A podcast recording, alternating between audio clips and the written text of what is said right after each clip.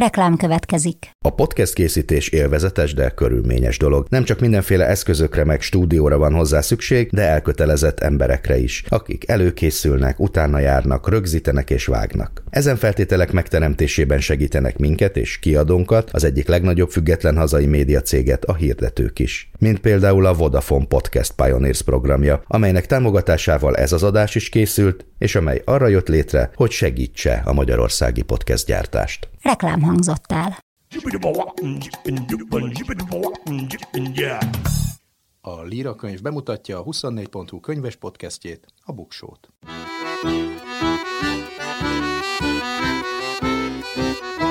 Ez itt a Buksó, olvasásról, könyvekről, mindenféle jóról. Én Nyári Krisztián vagyok. A Buksó 34. epizódjának témája az irodalom, az irodalomtörténet, vagyis inkább az írókról szóló történetek. Erről beszélgetek László Ferenccel, akinek Honi Bestiárium című könyve, amely 33 íróportrét mutat be, nemrég jelent meg a Jaffa kiadó gondozásában, és ilyen könyveket fogok ajánlani a Top 10 rovatban, olyan irodalomtörténeti munkákat, amelyek nemrég jelentek meg, és a nem szakmabeli nagy közönség számára is örömmel, haszonnal forgathatóak. A százi magány rovatban pedig annak a kutatás sorozatnak az ismertetését folytatjuk, folytatom, amiről már az előző epizódban is volt szó, hogy miként függ össze az olvasás a testi és a lelki egészséggel. Száz év magány.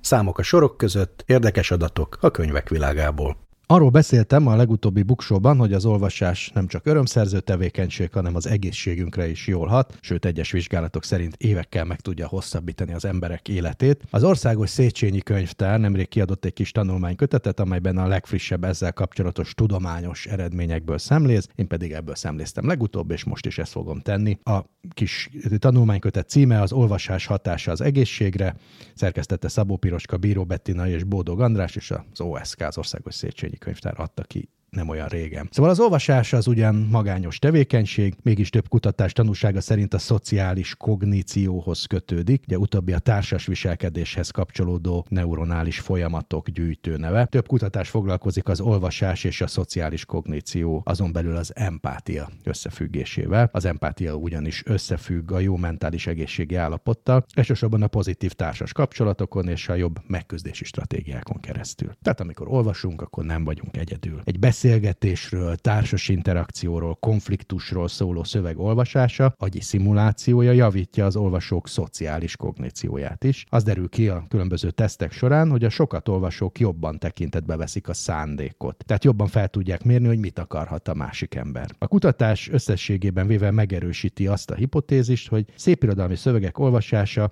egészen szoros összefüggést mutat a szociális kognícióval, Persze nem mindegy nyilván, hogy milyen tárgyú, tartalmú szövegeket olvasunk. A fiktív történetekkel és karakterekkel való foglalkozás ugyanis egyfajta tréning üzemmódot kínál az agyunk számára, kicsit hasonlóan a pilóták képzésére szolgáló repülés szimulátorokhoz. Főként az empátia és a mentalizáció képességét javítja. Ugye az empátia az a képességünk, hogy mások szemszögéből tapasztaljuk meg az érzelmeket, míg a mentalizáció annak a képessége, hogy képesek vagyunk mások szándékairól vagy akár elmeállapotáról dolgokról gondolkodni. Az olvasás során a történetbe való bevonódás és a szereplőkkel való azonosulás révén az olvasó szimpatizálni kezd a karakterekkel, vagy éppenséggel megutálja őket, és az ő szempontjukból éli meg a fiktív történéseket, és ez pedig fejleszti az empátia képességét. Ha azt olvassuk, hogy egy másik személy bizonyos érzelmeket és eseményeket él át, az ugyanazokat az idegi struktúrákat aktiválja bennünk, a mi agyunkban, mintha mindezt mi magunk is átélnénk, és ebben feltehetőleg az úgynevezett tükörneuronok jelen játszanak, vagy játszanak szerepet, ezt én már nem tudom megerősíteni, de a többi az valóban így történik. A fiktív történetek befogadása feltételezések szerint azért fejleszti jobban az empátiát, mert ilyenkor felfüggesztjük a kritikus szemléletünket, és teljes mértékben azonosulunk a szereplőkkel. Egyfajta szimuláció keretében, mikor ránk nézve nem kell negatív következményekkel számolnunk. Míg az újságcikkek vagy közösségi posztok esetén nem ez a helyzet, ott az érzelmeink másként működnek. Az érzelmi tartalmú elbeszélések a semleges tartalmú szövegeknél jobban jobban késztetik arra az olvasót, hogy empatizáljon a szereplőkkel, mondják a kutatók, és elmerüljön a szövegvilágában. Még neve is van ennek az úgynevezett Panksepp-Jakobson hipotézis, amely azt állítja, hogy mivel az evolúciónak nem volt ideje megfelelő neurális rendszert kitalálni a művészet befogadására, még kevésbé az irodalmi olvasásra, az olvasás során tapasztalt affektív és esztétikai folyamatoknak azokhoz az ősi érzelmi áramkörökhöz kell kapcsolódniuk, amelyeken minden emlős állattal osztozunk.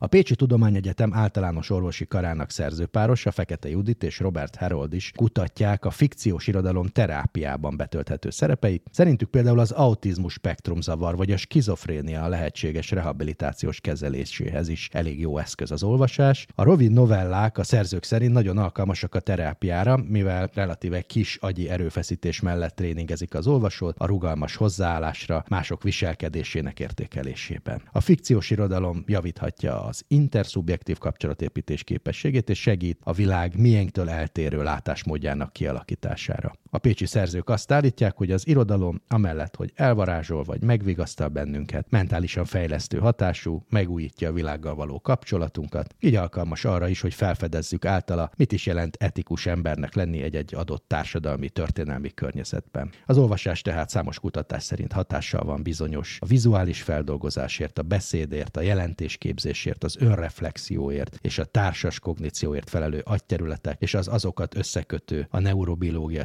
számára már ismert idegpályák struktúrájára. Nem vele született, hanem tanult, begyakorolt képesség, készség, amelynek kiépülése gyermekkorban környezeti tényezők függvénye. Ám ha gyakoroljuk, közvetett módon több kedvező hatást is kivált az életminőségünkre és az egészségünkre is. Azon felül, hogy úgymond karban tartja az agyat, aminek időskorban nem lepecsülendő a jelentősége, sokrétű idegi kapcsolati hálót épít, edzi a ment mentalizációt és empatikusabbá tesz, ami jobban működő emberi kapcsolatokat és megküzdési stratégiákat eredményez. Oldja a stresszt, örömet okoz, sőt, csillapítja a fájdalmat is. Könyvemberünk ezúttal László Ferenc.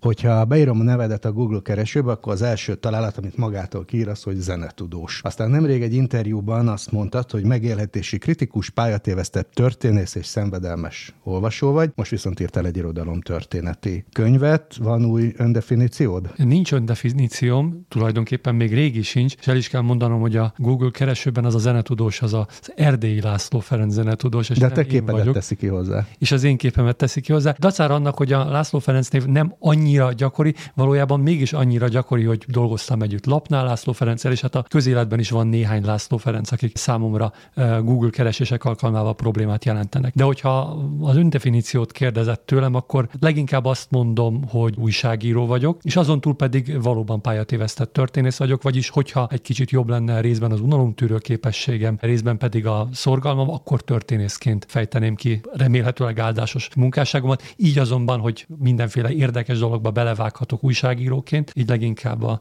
az újságírás az, ami számomra érdekesé tud válni. Akár zenekritikáról van szó, akár operekritikáról van szó, akár mondjuk régi holtíróknak az életművéről. De mondjuk ezt a könyvedet, ami íróknak az életéről szól, kevéssé ismert, vagy elfelejtett, vagy majdnem elfelejtett íróknak az életművéről, ezt újságíróként írtad, egykori történészként, vagy mégiscsak valamiféle irodalomtörténeti munka ez? A teljességgel újságíróként írtam, hiszen ezek a az eszék nagy részt, vagy, vagy túlnyomó részt a Magyar Narancs elsüllyedt szerzők című sorozatában jelentek meg. Ugye volt egy ilyen sorozat a heti lapnak, és mondjuk annak a sorozatnak a nagyobbik felét én magam róttam össze. Tehát ez par excellence újságírói tevékenység volt, és abból a szempontból elmondható mondjuk, hogy történeti jellegű munka volt, hogy mondjuk a szokott cikkekhez képest egy nagyobb, részben nagyobb ráfordítás, egy nagyobb erudíciót igényelő témák voltak ezek, de hát azt hiszem, hogy az irodalom történet vagy az irodalom tudomány szavakat mindenképpen messziről kerülném, mert hogy nem vagyok ennek a két cégnek, vagy ennek a közös cégnek a tagja, és azt hiszem, hogy ez részben fogyatékossága a cikkeimnek, a szövegeimnek, részben talán jó esetben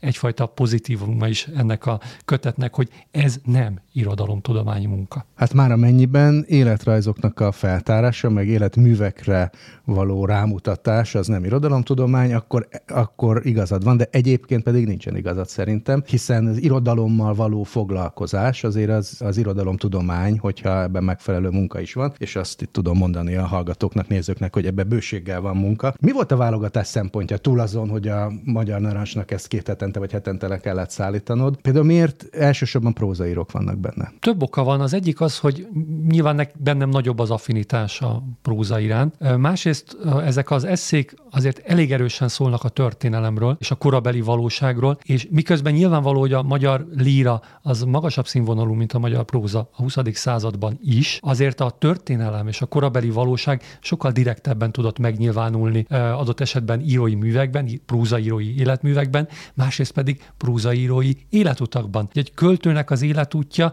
gondoljunk Vörös Sándorra, persze fölmutat bizonyos történelmi csomópontokat, de sokkal nehezebben elmondható vele egy kornak a története, mint mondjuk akár I. és Gyulának, bár őt nem írtam meg, dacára annak, hogy egyébként lassan őt is bevehetjük egyfajta félig meddig elfeledett írói státuszba. Ez így van. Egyébként az állításoddal nagyon szívesen vitatkoznék mind a két részével, de, de akkor valami másról beszélgetnék. Talán egyszer megteszük, mert szerintem egy költő életéből is pontosan ugyanúgy kitapogatható az a történeti környezet vagy háttér, és talán Vörös Sándor valóban az egyetlen kivétel, tehát nem vehetlen, hogy rámutattál. Szóval nagyon különböző írók vannak ebben a, a könyvben, és ugye a szempont, amit ígér a cím, meg a, meg a hozzáírott fülszöveg, hogy elfeledett szerzőkkel van dolga az olvasónak, de hát az elfeledtetés szerint is nagyon különbözőek. Ugye Fehér Klára, az Ilaki Lajos, vagy akár Karinti Ferenc a maga idejében kifejezetten népszerű írók voltak, ma nem azok, ez tény, de hogy mondjuk határgyőző köteteit 30 évvel ezelőtt sem tömegek vásárolták, és nem hiszem, hogy ma kevésbé lenne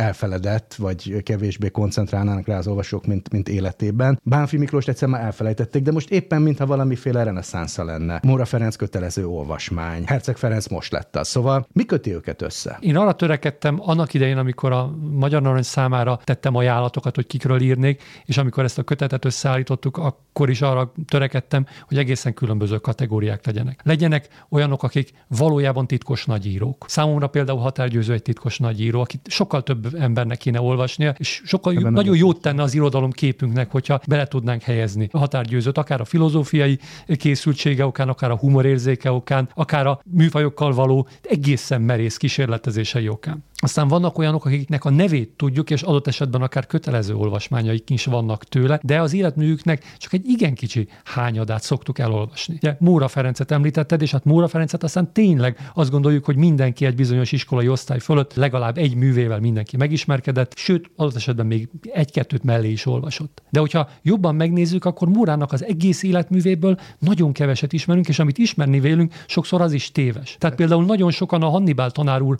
alapján, mint film film alapján gondolják azt, hogy ismerik Mórának vonatkozó művét, dacára, hogy az ő művében Nyúl Béla nem hal meg, e, és nem Nyúl Bélának hívják. Tehát, hogy, hogy amikor azt gondoljuk egy sor íróval kapcsolatban, egy sor művel kapcsolatban, hogy ismerjük, akkor jobb lenne azért levenni magukat a köteteket a polcról, és megnézni, mielőtt azt gondoljuk, hogy valóban ismerjük őket. És aztán vannak olyan írók, akik mondjuk így középfajú írók, vagy a közép nagyság, nagyságrendű írók, akik egy időszakban nagyon népszerűek voltak, akár a személyiségük okán, akár az életművük okán, akár mindkettő okán. Abodi Bélánál mondjuk valószínűleg a személyiség érdekesebb, eh, mint az életmű, amit abban az, amit kifejtett. Másoknak kevésbé érdekesebb a személyisége, de az életmű az, az jelentékeny. És aztán vannak olyan írók, akiket tulajdonképpen úgy tudnék megjelölni, mint méltán elfeledett írók, de ezt a méltánt rögtön vissza is vonom, mert hogy majdnem minden írói életmű érdemes a figyelemre, a rossz írók életműve is, mert hogyha meg akarunk tudni valamit egy korról, most mondjuk egy polgári vagy éppen elvtársi attitűdről, akkor ahhoz sokszor a rossz életművek segítenek hozzá minket a legkönnyebben. Mert hogy a nagy életművek és a nagy e, művek, azok egy kicsit a koruk fölött lebegnek. De a középes művek, és pláne a gyenge művek, azok mindig nagyon benne vannak a korban. Úgyhogy ha valakiben van történeti érdeklődés, már pedig hát tudjuk jól, hogy van, akkor jó levennünk a polcról, mondjuk, vagy a legszörnyűbbeket mondom, mondjuk egy Pekár Gyulát, vagy mondjuk egy Kovai Lőrincet, hogy megtudjuk, hogy egy adott pillanatban mondjuk egy szűk rendelkező szerző hogyan képzelte el, hogy divatosat, trendit, olyan fontosat ír, ami szól a saját korának. Most ugye két olyan szerzőt mondtál, akiknek ha most a kezünkbe veszük a műveit, akkor tényleg azt gondoljuk, hogy hát nem voltak olyan jelentősek olykor méltán. Bár egyébként Pekár Gyulának vannak kifejezetten szórakoztató művei. Máskor viszont szándékolta nagy írókra akarod felhívni a figyelmet. Hogy szerinted mitől válik valaki nagy íróvá? Pusztán az esztétikai minőség, vagy egyszerűen úgy alakul a kánon, vagy kiveti a kor? Tehát, hogy a véletlennek mi itt a szerepe? Mert itt mondjuk az, hogy nem határgyőzőről beszélgetünk egy irodalmi műsorban, hanem, ha, ha még van ilyen, hanem más kortársáról, annak annak mi az oka? Az életrajz, a körülmények, vagy egyszerűen a véletlen? Hát ez egy nagyon sok tételes, nagyon sok összetevős képet, és nyilvánvalóan van benne egy olyan mozzanat, hogy kivel kapcsolatban merül fel már a kortársakban, és pláne a közvetlen utókorban, hogy ő neki benne kell lennie a, a kánonban. És ennek vannak mondjuk így az irodalmi műveken kívüli irodalomszociológiai összetevői is, tehát például kinek vannak tanítványai, kinek vannak követői. És számomra egyébként azért is volt érdekes mondjuk például a szocializmus korának ezzel a elfelejtett másfél nemzedékével foglalkozni, mert ugye velük egyáltalán nem foglalkozik a saját irodalmi utókoruk. Tehát például ugye senki nem hivatkozik ma a magyar irodalomban valójában már Karinti Ferencre sem. Pedig Karinti Ferenc egy igen jó prózaíró volt, és érdemes lenne vele foglalkozunk. És azt gondolom, hogyha azt akarjuk, hogy a magyar irodalomnak legyen egyfajta folyamatossága, akkor nézben nekünk olvasóknak, akiknek nincsenek szép irodalmi ambícióink. Fontos, hogy időről időre kapcsolatot építsünk ki, mondjuk így a szüleink és a nagyszüleink könyvespolcaival. Ezek a könyvespolcok részben még a lakáson belül találhatók meg, részben kitelepültek ilyen könyves szekerekre, de ezek nagyon gyorsan beszerezhető könyvek. Részben pedig maga, maguk az írók is valamiféle kapcsolatot építsenek ki, nem csak Eszterházi Péterrel, nem ott Ottli Gézával, hanem mindazokkal, vagy Hajnóci Péterrel, hanem azokkal is, akik ott voltak ezek körül az ír- körül, talán nem olyan nagy írók, sőt, biztosan nem olyan nagy írók, mint mondjuk Ottli Géza, vagy Eszterházi Péter, de mégis az irodalom folytonosságához ők is hozzátették a magukét. Én azt érzékem, hogy olykor ez azért a, annyira véletlenen múlik, tehát hogy ők Csád Gézet egyszer már elfelejtették, és hogyha nem kerülnek elő a 70-es években a naplói, meg nem válik köztudattá, hogy drogokkal élt, meg megölte a feleségét, akkor ugyanúgy elfelejtettük volna, mint a számos kortársát, akik ugyanolyan kiváló novellisták voltak. Vagy hogyha Petőfi Sándor nem mondja egy véletlen napon, hogy Arany és Petőfi mellett Tompa Mihály a harmadik nagy triumvír, akkor, és egy hét múlva meg összevesztek, tehát soha többé nem említettem meg, és akkor mondhatta volna, nem tudom én, Kerényi Fridest, vagy Garai Jánost, és akkor Garai Jánosról lenne elnevezve 300 utca Magyarországon, nem Tompáról. Tehát, hogy valóban néha nagyon irodalmon kívüli körülmények határozzák meg, hogy ki az, aki megmarad az emlékezetben, meg ki nem. Mit kell tennünk ahhoz, hogy mégiscsak megtaláljuk ezeket az elfeledett értékeket? Tehát például te hogy bukkansz rá? Olyan érdekeseket mondtál, hogy uh, igazából most nem is rögtön nem is erre fogok reagálni, mert sok, sokkal érdekesebbnek tűnt menet közben az, hogy itt van például Tompa. Ugye őt tanítják. Ma már nem de legalábbis mi még tanul. Mi még tanultuk, most már nincs, nem, nem tudom. É, és valóban formálisan ő benne van a kánonban. De valójában mit jelent ez, hogy benne Címek van? Címek szintjén, vagy sőt, versorok. Egy, egy, egy, egy verset, és abból az egy versorból, egy versből egy, kettőt. Jó, ma, maximum kettő, legyen kettő. Szívet cseréljen az ki, hazát cserél, meg I. mint oldott kéve. Igen, tényleg, ez valóban, kettő. valóban, igen, akkor ez a kettő velem Fiaim lehet. csak énekeltek, tessék három. De, velem lehet de azért, mert, mert ezeket a nagyapáink tudták ezeket a verseket, és a mondatokat vicces formában, aztán parodizálva hallottuk tőlük. De ebben egyúttal az is benne van, hogy az, hogy valaki úgymond benne van a kánonban, az ma már nagyon keveset jelent adott esetben édes keveset jelent. Hát attól függ, mi a kánon. És a másik pedig az, és itt most mondjuk így kánon rombolóként lépnék föl, nem, nincs szükségünk ilyen szempontból kánonra. Az olvasás egy intim, személyes tevékenység. Volt a középkorban egy időszak, amikor még emberek felolvastak egymásnak, amikor az, ír, a, az írás, olvasás az egy auditív műfaj volt. Nagyon régóta nem auditív műfaj az olvasás. Mi szükségünk van ehhez? Olyasfajta külső megerősítésükre. Nekünk nincsen szükségünk felettesére. Hát, Valójában hogy, nyúlsz, hogy találod meg a könyvet? A minden, kánon minden, akkor is van. Ezt befejezem, és akkor mindjárt. Tehát ahogy ma mindenki személyes tracklisteket hallgat. És megvannak azok a sorozatok, amikhez már nem kér külső választást, hogy mit, mit nézzen meg a Netflix-től, és mindenkinek vannak egészen obskurus választásai is. Dán Néma filmeket néz, vagy kóreai sorozatokat, vagy ugyanígy vagyunk az olvasással is, vagy ugyanígy kellene lennünk az olvasással is, már csak azért is, mert a zenéhez és a sorozatnézéshez hasonlóan az olvasás is végtelenül szórakoztató dolog. Akkor is, hogyha vitában állunk egy könyvvel. És akkor igazából az én ambícióm az az, hogy keressünk olyan könyveket, amikkel kialakíthatunk egyfajta vitázó helyzetet. És ezek a szerzők, akikről ebben a kötetben írtam, egy sor olyan, egy tömeg olyan munkát állítottak elő, amiket részben tudunk mosolyogni, részben tudjuk a fejünket csóválni közben, részben oda esetben akár szentségelhetünk is, amikor olvassuk, hogy mondjuk Mesterházi Lajos mit írt, vagy hogy Pekár Gyula mit írt egy adott pillanatban. Ettől még a dolognak az élvezeti értéke valójában nem csökken, mert hiszen folyamatosan bent vagyunk egy áramban. És akkor most válaszolok arra a kérdésre, amit valójában föltettél, hogy én magam hogyan választok. Én magam alapvetően a szüleim könyvespolca alapján választottam annak idején. Az én szüleim nem voltak értelmiségiek, édesapámnak volt egy érettségie, és az ő nemzedékében, vagy az ő családjában ez egy felső fok volt, hogy oda eljutott. Tehát én egy első generációs értelmiségi vagyok, és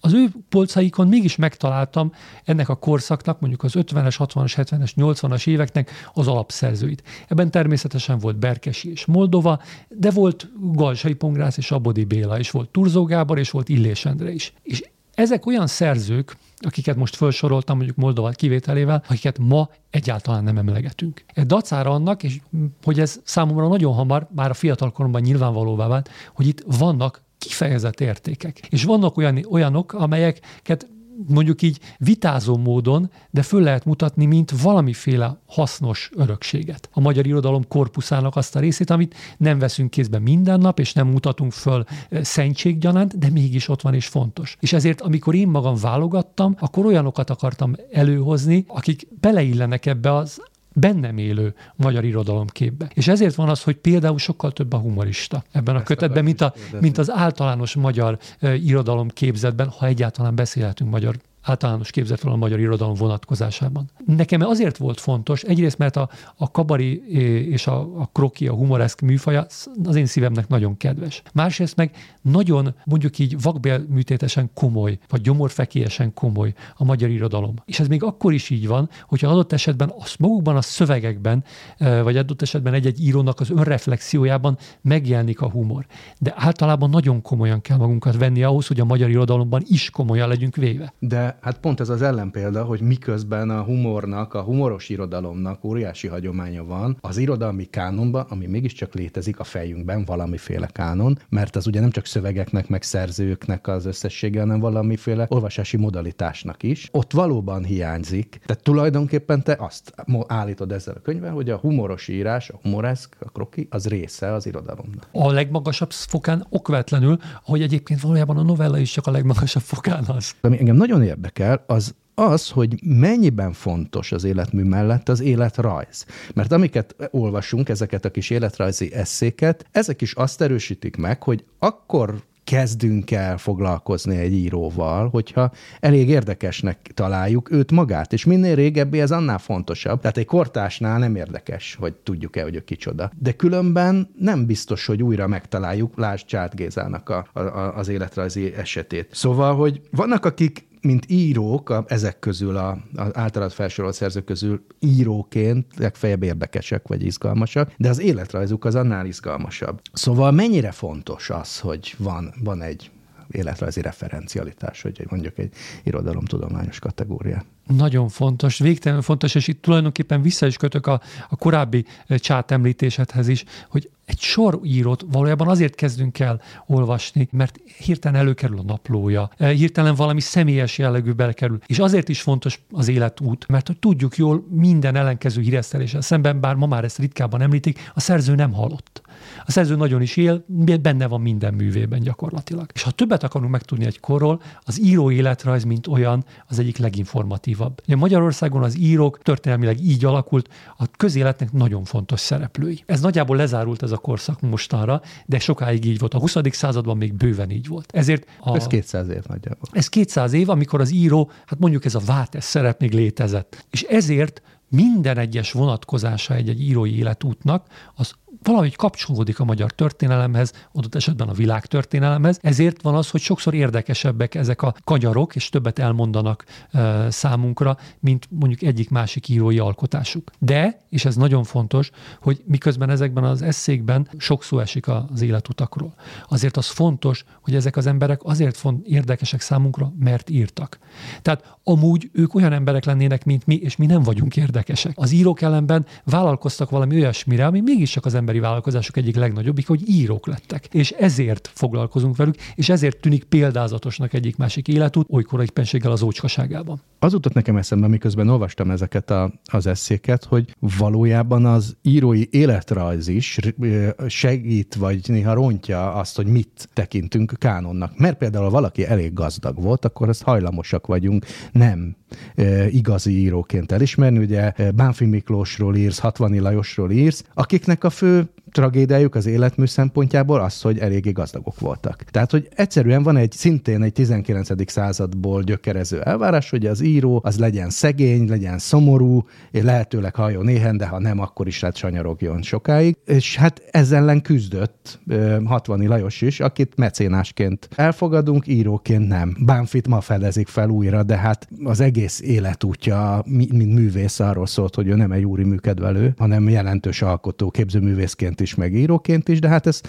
a saját korában is nagyon kevesen fogadták el, ezért kellett szegénynek álnéven írnia, amíg, amíg álnéven írt. Egyébként, amit mondtál, ahhoz még egyet, egy tételt hozzátennék ahhoz, hogy mi, mi kell az írói komolyan vételez, hogy nem szabad nagyon sokoldalúnak lenni. A sokoldalúság is gyanús. A sokoldalúság is olyasmi, ami a, a kánonba kerülés ellen hat. Ez utoljára a 19. században engedték meg egyik másik irodalmárnak, hogy tényleg sokoldalú legyen. A 20. században ez már nem ment. De én bemondanék még egy szempontot, ami miatt, aminek nem lenne lenne szabad bennünket befolyásolni. És ez egy érzékeny téma, a morális szempontot. Így van. Hogy az írók, pláne a 20. század egészen nagy kanyaraiban sokszor erkölcstelenül viselkednek. Mint ahogy mindenki. Tehát, hogy a több, a pont úgy viselkedtek, mint a mérleképes könyvelők, meg a hentes mesterek. Hogy Így van, és volt köztük ilyen is, olyan is. És ezt meg kell értenünk, hogy attól, hogy valaki adott esetben a maga az irodalmi területen erkölcstelen, vagy ott gaztetteket követel, attól még mindig érdemes elolvasnunk. Részben azért, hogy erősítsük ezt a vita helyzetet, részben azért, mert ennek ellenére még mindig az írásban adott esetben képes volt őszinte lenni, és, és az igazságról. Hát erről szó Szabó Lőrinc életműve, ki hát ennyi szóval nem volt egy remek ember, vagy morálisan, de hát ezzel azért elég eszembe tudott nézni. Így van, tehát hogyha ha, ha az alapján akarunk az irodalommal kapcsolatban kialakítani egy képet, hogy kizárjuk a morál insanitiket, egyrészt nagyon kevesen maradnak körülöttünk, már a jelenkorban is, de a, de a múltban aztán végkép, ugye halad, a, halad az erkölcs, tehát sokkal több az erkölcsös ember, mint régen volt. De másrészt meg magunkat szegényítjük ezzel, hiszen elveszítünk szempontokat és szempontrendszereket, ami szerintem páratlanul fontos lenne, hogy a valóságról többet megtudjunk. Mindig vitatkoznunk kell a legkülönbözőbb emberekkel. Valahogy olyan az irodalom is, és az olvasással kapcsolatos kötelmünk is, eh, mint a Facebook folyam. Tehát aki, aki csak a saját buborékjában eh, olvassa mások véleményét, az nagyon hamar beszűkül. Ha mi is csak azt olvassuk, eh, ami számunkra jó ízű, és akiről azt tudjuk, hogy ő egy derékember volt, és a mi politikai irányvonalunkat követte, dacára annak, hogy száz évvel korábban élt, tehát egy egészen másik közegben, de valamiért mégis is azt gondoljuk, hogy ez azonos vonal, akkor vagy például... Hát ugye ez történt Nyírő Józseffel, amikor újra felfedezték, amikor újra eltemették, vagy ki tudja, mit csináltak vele, hogy a olvasó közönség egyik fele azt mondta, hogy ez egy nyilas volt, következésképpen rossz író, a másik fele azt mondta, hogy ez egy jó író, ezért megbocsáthatjuk neki, hogy egy kicsit nyilas volt. És Miközben a... egyáltalán nem volt rossz író, és teljesen nyilas volt, értetetlen. Igen, és a, azt, azt meg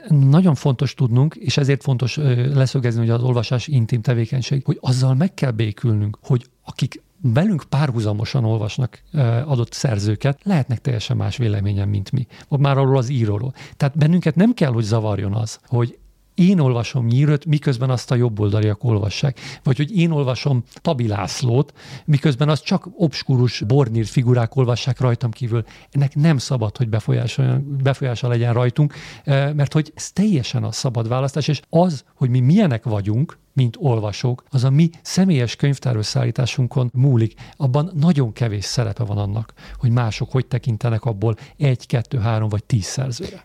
El kell mondjam, mindenkitől ol- olvastam valamit, akikről írsz, olyan is volt, akik miattad vettem a kezembe, és egy nagy kivételt látok, akit, hogy mondjam, ahol nem fedeztem föl jelentős értékeket, még picit, ez a Kovai Lőrinc. Az összes többinél azt lehet mondani, hogy valóban olvasásra érdemes, érdemes leporolni, tehát Kovai Lőrincet maximum, mint ilyen korjelenséget tudtam értelmezni. Én bevallom őszintén mellé rakom félig, legalább 70%-ban tehát emelek a téten, hogy az arányon Pekár, Pekár Gyulát is. Én elolvastam most, olvastam egy csomó Dodó főhadnagyot, és kifejezetten szórakoztató olvasmány. A, a Dodó főhadnagyokban van jó, csak máshová, tehát rosszul volt beárazva. Tehát a, azt ott ő megpróbálta úgy eladni, mint hogy a századvégnek egy nagy irodalmi igen, hozzáadott, igen, hozzáadott értéke lenne, úgy, úgy teljesen értékelhetetlen. De vissza, vissza Kovai Lőrincre, ugye Kovai Lőrincet valóban senki számára nem ajánlanám, hogy mindenképpen olvass el, ha van egy szab, kis szabad ideje. De hogyha valakit az érdekel, hogy hol volt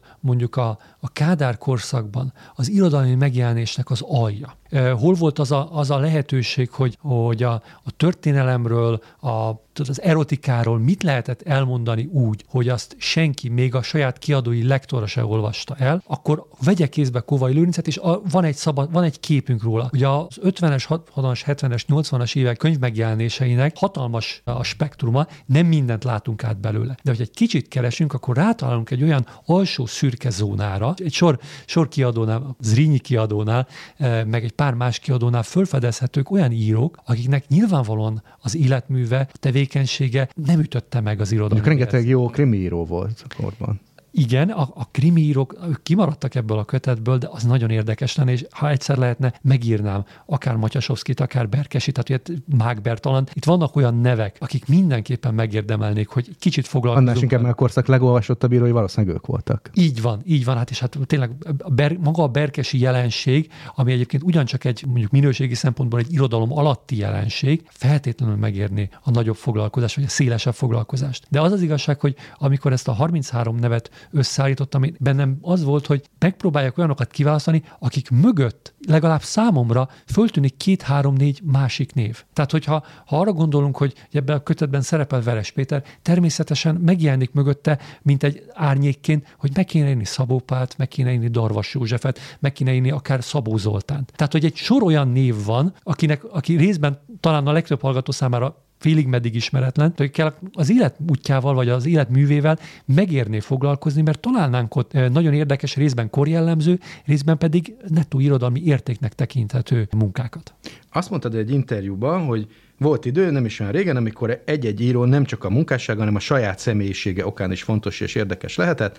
Századunkban ilyesmit már nem állíthatunk a magyar írókról, ez biztos? Nagyon tartózkodóan nyilatkozom a kortárs magyar irodalomról, és valójában nekem nincs akkora rálátásom a kortárs irodalomra, mint a holt írókra. Ugye nekem a jó író holt. De, de viccen kívül azt gondolom, hogy a, az író, mint színes egyéniség, az író, mint egy világcsodája, az ma már megszűnt. Tehát, hogyha Természetesen vannak nagyon jól közszereplő íróink. Vannak olyanok, akiket bármikor ki lehet ültetni a pódiumra. Olyanok, akik mindig okosat mondanak. Ez, ezek nagy dolgok. De az a fajta, mondjuk így megcsodálható, körülsétálható, mondjuk így ilyen, ilyen csodalény, az ma már nem az író megpróbálhatnánk besorolni, hogy ki ma az a, ki az a csodalény, akit ma körbe sétálnak az emberek, de azt gondolom, hogy már nem az irodalom felől érkeznek. Nem az történik, hogy a holt szerző műveit egy kicsit máshogy olvassuk, már egészen viccesen onnantól, hogy amikor már meghalt, akkor nem a kritika, hanem az irodalom történet e, olvassa. Tehát, hogy egyszerűen beléjük vetítünk olyan dolgokat, amiket a saját korukban esetleg nem érzékeltek. Ebben akár lehet is igazság, de mindenképpen csak féligazság az, hogy az írónak az észlelése, mondjuk egészen az 1980 80-as évekig más volt, hát az, annak vannak egészen egyszerű bizonyítékai, például politikai bizonyítékai. Hát elképzelhető az, hogy ma bárki egy hatalmi pozícióban azzal foglalkozzon, hogy megengedhetem azt, hogy X író ezt leírja. Nem. A 80-as években, hát tudjuk jól, politikai bizottsági üléseknek a kilenc tizedét tette ki adott esetben az, hogy, hogy mit írt Csurka István, vagy hogy uh, most hogyan kezeljük... Orvosvári Grand Pierre Emirről beszélgettek a kb Vagy, vagy hogy hogyan kezeljük az írószövetséget. Kit érdekel ma az írószövetség? Nyilvánvalóan egy létező szerv, sőt most már több írószövetség is van, de senki számára nem perdöntő az, hogy az írószövetség egy adott kérdésben mit mond. A 80-as években pedig az volt, és ez, ez egy egészen más állapot volt. Ha már politika és irodalom szerinted mondjuk hatalmi szóval újra lehet építeni egy porladó életművet, újra fel lehet fedeztetni írókat? Tehát most lásd mondjuk Herceg Ferenc, akit beemeltek most az, a középiskolai kánonba. Most szigorúan csak Herceg Ferencre válaszolok, mert általánosságban nincs igazi. Csak azt tudnám mondani, hogy szerintem nincs erre igazán esély, hogy hatalmi szóval átértékeljünk írókat, és azt valóban a közönség is körülbelül tudomásul vegye. De Herceg Ferenc esetében azt látom, hogy még mindig nem olvassuk. Sokkal érdekesebb lenne Herceg Ferencet olvasni, mint kánonba helyezni, kötelező olvasmányát tenni, elnevezni róla dolgokat. Herceg Ferenc nagyon érdekes dolgokat írt. Sok szórakoztatót írt. Herceg Ferenc legjobb pillanataiban egy majdnem nagy író, kevésbé jó pillanataiban egy kifejezetten közepes író. De ilyenekre szükség van. Az, hogy ő egy korszakban író fejedelem volt, az olyan mértékben megnyomorította az ő utóéletét, meg egyébként a saját korát is, hiszen abban a pillanatban, hogy hivatalosan írófejedelemmé kenték föl, az a valódi írói közeg kivetette őt magából. De ennél sokkal fontosabb, hogy ezek a vélemények már mind nem érdekesek. Ha elkezdjük olvasni akár a Bizánc című darab, ami egy remek darab, és szerintem dacára annak, hogy az új színház rácáfolt erre, mindig egy jól előadható darab lenne. És vannak regényei, és vannak egészen szórakoztató gentry novellái, olyanok, amik majdnem olyanok, mint hogyha Mixát írta volna, csak hát érződik, hogy nem Mixát írta, de ezek feltétlenül olvasandók, és ráadásul, ha már az imént mondtam, hogy minden szerző mögött föltűnik két-három-négy másik író, hát Herceg Ferenc mögött föltűnik Szomoházi, egy sor más író, akit érdemes lenne levenni a polcról, már csak azért, hogy tudjuk, hogy milyen volt az a közeg, amely ellen adiék mentek. De egyébként el kell mondanom, hogy ebből a hagyományból, tulajdonképpen ebből a hagyományból nőtt ki az egyik legnagyobb titkos nagy magyar író, akiről ebben a kötetben nem sok szó esik, vagy legfeljebb csak egy-két említés, Hunyadi Sándor. Ugye a magyar irodalomnak van egy a jó ízű elbeszélés, ez egy nagy tradíciója. Én a legnagyobbak egyike, így van. Ugye, a, aki tudott a magyar irodalomban jó ízű lenni, annak mindig jó esélye volt mondjuk a 20. század második felét, már utolsó harmadáig. Onnantól kezdve egy kicsit gyanús lett a jó ízűség. És ebben a jó ízű hagyományban Hunyadi Sándor a, a maga saját ízeivel tulajdonképpen tényleg a legnagyobbak egyike volt. Nekem egyébként a Helta Jenő is egy ilyen majdnem a legnagyobbak közé tartozó író. Top 10 egy polsznyi jó könyv. Tíz új irodalomtörténeti könyvet válogattam, olyanokat, amelyeket különösebb irodalomtudományos képzettség nélkül is örömmel vehet kézbe, akit érdekel a téma, az írók élete. ABC sorrendben fogok haladni, az első Fráter Zoltán alvajáró emberek, amelyet a Joshua könyvek adott ki idén. Fráter Zoltánnak ebben a tanulmány kötetében alapvetően a nyugat első nemzedékének szerzőiről van szó, nem csupán a műveik, alkotói korszakaik elemzésével, értelmezésével, hanem a korszakra jellemző társadalmi és kulturális kérdések vizsgálatával is, többek között Móricz, Adi, Babics, Krúdi, Kosztolányi és mások életébe, műveik keletkezésének hátterébe nyerhetünk be pillantást. A következő Fried István a világirodalom kalandos útjain, nyomolvasás, irodalmi térképrajzolás. A címe és a Ráció kiadó adta ki még tavaly. Fried István az irodalom történetnek a doajenje, és ebben a könyvében azt vizsgálja, hogy mi is a világirodalom, mi kerül be az antológiákba, mi foglalható bele abba a varázsszóba, hogy világirodalom egy kötet egy kalantúrára hív, és eltöprenkedtünk azon, hogy egyáltalán kiszámít a külföldi szerzők közül nekünk, és miért pont azok. Gyimesi Emese, Szendrei Júlia irodalmi pár pályafutása, társadalomtörténeti kontextusok címet viselő könyve, szintén a Ráció adta ki, szintén tavaly, a fiatal irodalom történész Szendrei Júliáról ír ebben a könyvben, akinek második házasságának a tényén nem volt képes hát évszázadokig, vagy hát másfél évszázadig túllépni az irodalom történet, és arról sem vett tudomás, hogy nem csak múzsa, hanem alkotó is volt, akinek az életműve jelentős része még mindig nem jelent meg nyomtatásban. Ez a könyv az elmúlt tíz évben feltárt kéziratok felhasználásával szerintem teljesen új fényt vett Szendre Júlia irodalmi pályafutására, felülvizsgál mindenféle sztereotípiákat, és közben a női szerepekről folyó 19. századi közben beszédet is elemzi.